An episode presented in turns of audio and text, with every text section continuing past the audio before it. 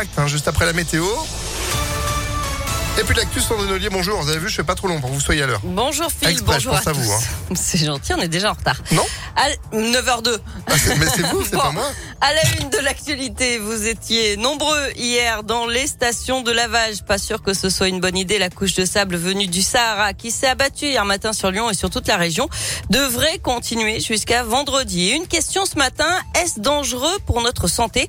Euh, Très peu selon Marie-Pierre Vagnot de l'Institut Air Atmo Auvergne-Rhône-Alpes qui surveille la qualité de l'air. contrairement à des particules qui sont issues de la combustion, hein, soit voiture, soit chauffage, qui sont des très petites particules, donc euh, qui pénètrent profondément dans l'arbre respiratoire. Ça, c'est des particules qui sont plus grossières. C'est des particules qui ne rentrent pas au plus profond des poumons. Elles sont arrêtées par euh, un certain nombre de filtres, et, plus c'est fin, plus ça pénètre euh, dans nos poumons. Comme c'est du sable, elles sont moins nocives que des particules de combustion qui sont plus chimiques. Ceci dit, il y a quand même des effets un petit peu d'étouffement sur des personnes sensibles, des asthmatiques, un petit peu de, de gêne respiratoire en fait.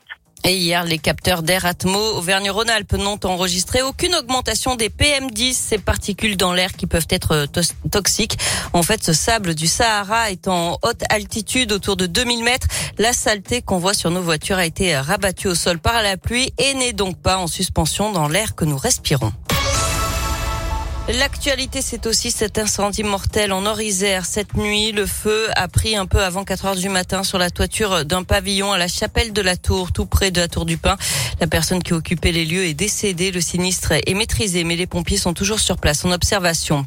Huit ans de prison pour un ostéopathe de Lyon. Il a été reconnu coupable du viol d'une de ses patientes. L'homme de 51 ans avait déjà été condamné par le passé pour des faits similaires. 160 interpellations en un mois, c'est le bilan de la nouvelle brigade spécialisée de terrain déployée depuis euh, le 7 février à la Guillotière et la Pardieu. Et puis un grave accident de la route entre le Rhône et l'Ain hier soir. Une voiture s'est encastrée dans un arbre à Belleville en Beaujolais, près de Villefranche. À bord, cinq personnes âgées de 17 à 19 ans. Le pronostic vital de deux d'entre elles est engagé. Elles ont été héliportées vers l'hôpital Édouard Herriot de Lyon.